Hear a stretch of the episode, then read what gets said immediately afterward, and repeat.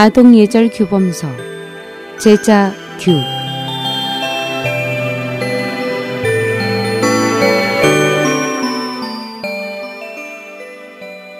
제자규는 청나라 강인 연간에 선비 이육수가 쓴 책으로 당시 많은 주현에서 어린이 교육용 교본으로 선정되었으며 그는 제자규를 쓴 공원으로 세상을 떠난 후에 산서 강주 소년사에 모셔졌습니다. 문정약시 험을 듣고 화를 내고 칭찬 듣고 좋아하면 나쁜 벗은 다가오고 좋은 벗은 떠나간다. 칭찬 듣고 두려워하고 험을 듣고 좋아하면 곧고 참된 선비들과 점차 서로 친해진다. 뜻은 만약 자기의 잘못을 다른 사람이 비평하는 말을 들었을 때 크게 화를 내고 다른 사람이 자기를 칭찬하는 말을 들을 때 대단히 좋아한다면 나쁜 친구가 당신을 가까이 하면서 듣기 좋은 말만 할 것이다. 선의로 지적하던 친구는 점점 당신을 멀리 하면서 결국에는 당신을 떠날 것이다. 만약 다른 사람이 자기를 칭찬하는 말을 들었을 때 마음속으로 불안감을 느끼고 다른 사람이 자기의 결점을 지적하는 말을 들었을 때는 오히려 즐겁게 받아들인다면 정직하고 성실한 사람들은 점차 당신과 가까워지며 당신의 좋은 친구가 될 것이다. 전국 시대의 제 나라의 대부인 추기는 자기의 용모가 대단히 준수하다고 생각했습니다. 하루는 그가 세수를 하고 일관을 정제하고 난 후 그의 부인에게 물었습니다. 부인, 나와 성북의 서공 두 사람 중 누가 더 잘났습니까?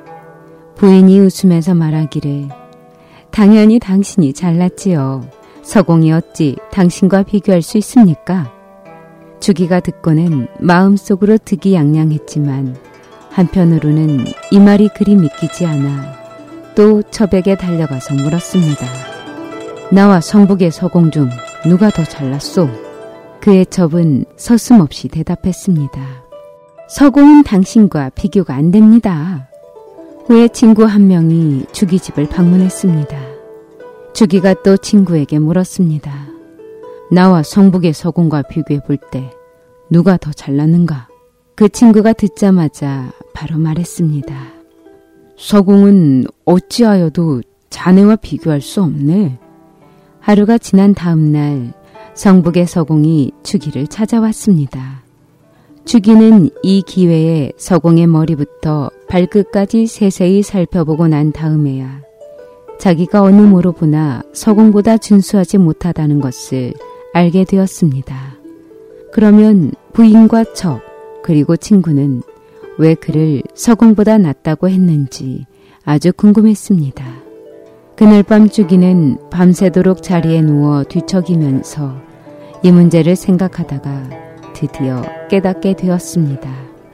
다음날 아침 주기는 입골에서 위왕을 아련했습니다. 그는 먼저 왕에게 자초 지정을 아뢰고 난 다음 저의 용무는 성북의 서공보다 못한데 아내는 오히려 서공보다 제가 잘났다고 하는 것은 소신을 사랑하기 때문이오며 저의 첩이 제가 낫다고 하는 것은 저를 두려워하기 때문이오며 친구가 저보고 낫다고 함은 저에게 부탁이 있기 때문입니다. 그들은 모두 진심을 말하지 않았기에 결과적으로 저는 속았습니다.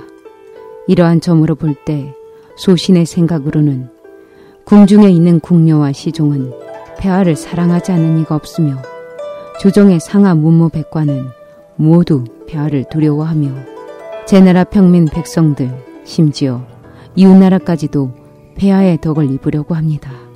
만약 그들이 폐하께 진언을 하지 않는다면 폐하는 현실에서 단단히 고립되게 됩니다.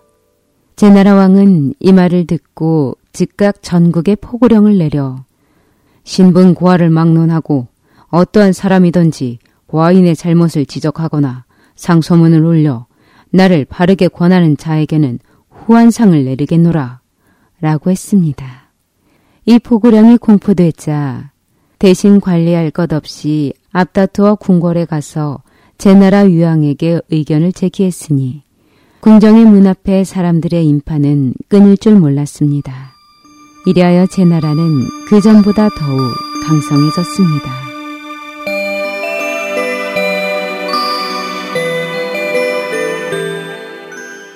어떠셨나요? 저는 다음 시간에 다시 찾아뵙겠습니다.